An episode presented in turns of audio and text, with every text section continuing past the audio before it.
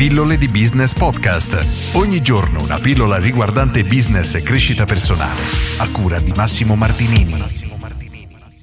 Abbassare i prezzi per soddisfare i clienti. Questa è una pratica troppo comune per tanti liberi professionisti che sono abituati, pur di riuscire a chiudere il contratto, ad abbassare i prezzi sempre di più per cercare di rendere il cliente felice, o perlomeno questa è la giustificazione, e soprattutto per chiudere la vendita.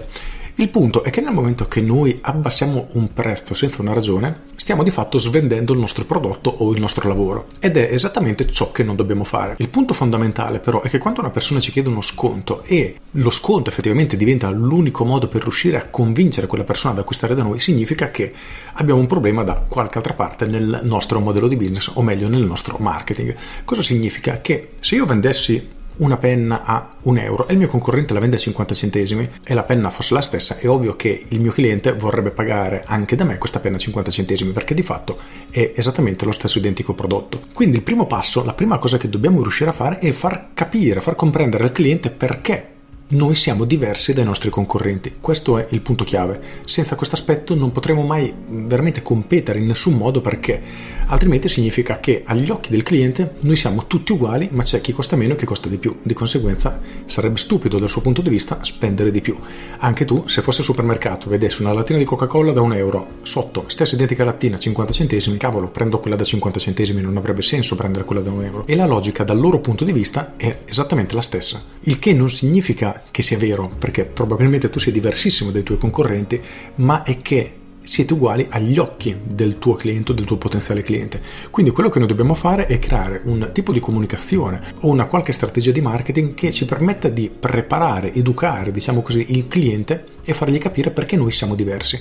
Nel momento che riusciamo a comunicare questo, il problema del prezzo diventa secondario, nel senso che se io voglio una Ferrari so che non la potrò mai pagare come una Panda, ok? Di conseguenza attirerò un certo tipo di clientela, persone che si possono permettere l'acquisto di una Ferrari. Nel tuo caso dovrebbe essere la stessa cosa, il tuo marketing dovrebbe innanzitutto fare una scrematura del tipo di cliente che attira te e allo stesso tempo educarli sul perché sei diverso dai tuoi concorrenti. E l'obiettivo finale è quello di far capire al cliente che tu costi X che può essere più o meno indifferente, il prezzo è sempre relativo, e perché e come sei diverso dai tuoi competitor. Di conseguenza tu puoi costare meno perché hai un servizio magari di qualità inferiore, oppure il tuo competitor costa di più perché in un giorno ti porta a casa il mobile, tu costi meno perché lo stesso mobile glielo porti a casa in una settimana. Di conseguenza ci saranno alcuni clienti, questo è importante, solo alcuni clienti che saranno disposti a spendere di più per avere questo fantomatico mobile a casa prima. E la stessa cosa se sei tu ad avere un vantaggio competitivo, quindi la persona sa che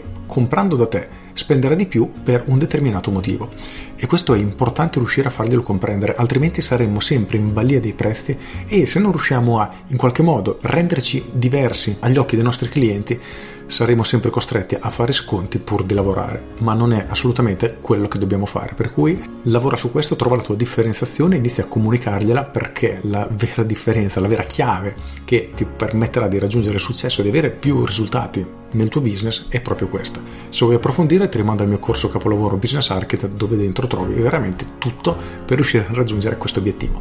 Con questo è tutto, io sono Massimo Martinini e ci sentiamo domani. Ciao! Aggiungo, ricorda inoltre che non tutte le persone sono i tuoi potenziali clienti, questo è un errore che si vede fare troppo spesso. Quando chiedi a un imprenditore ma chi è il tuo cliente ideale, quale caratteristiche ha, o comunque gli fai una domanda del genere, la risposta è ma sì, è un ristorante, tutti devono mangiare. Ecco, questa è una risposta sbagliata perché significa che non saremo in grado di attrarre nessuno. Se avessimo un ristorante, ad esempio, dove si mangia molto bene il pesce, quello che potremmo fare è comunicare questo tipo di caratteristica che abbiamo e di conseguenza attirare persone che sono interessate a mangiare una cena di pesce magari particolare o di un certo tipo. Ora, l'esempio è abbastanza banale, ma il concetto è quello. Noi dobbiamo cercare di comunicare per attirare un tipo di pubblico molto ristretto. Più è ristretto il pubblico, più il messaggio sarà efficace, più è largo il pubblico, più il messaggio dovrà essere generico. Ma in una fase iniziale, quando non abbiamo ancora tanti clienti, magari non abbiamo troppo budget da investire, è meglio stringere diciamo la nostra nicchia, quindi definire al meglio le caratteristiche che deve avere il nostro cliente e attirare pochi clienti ma buoni.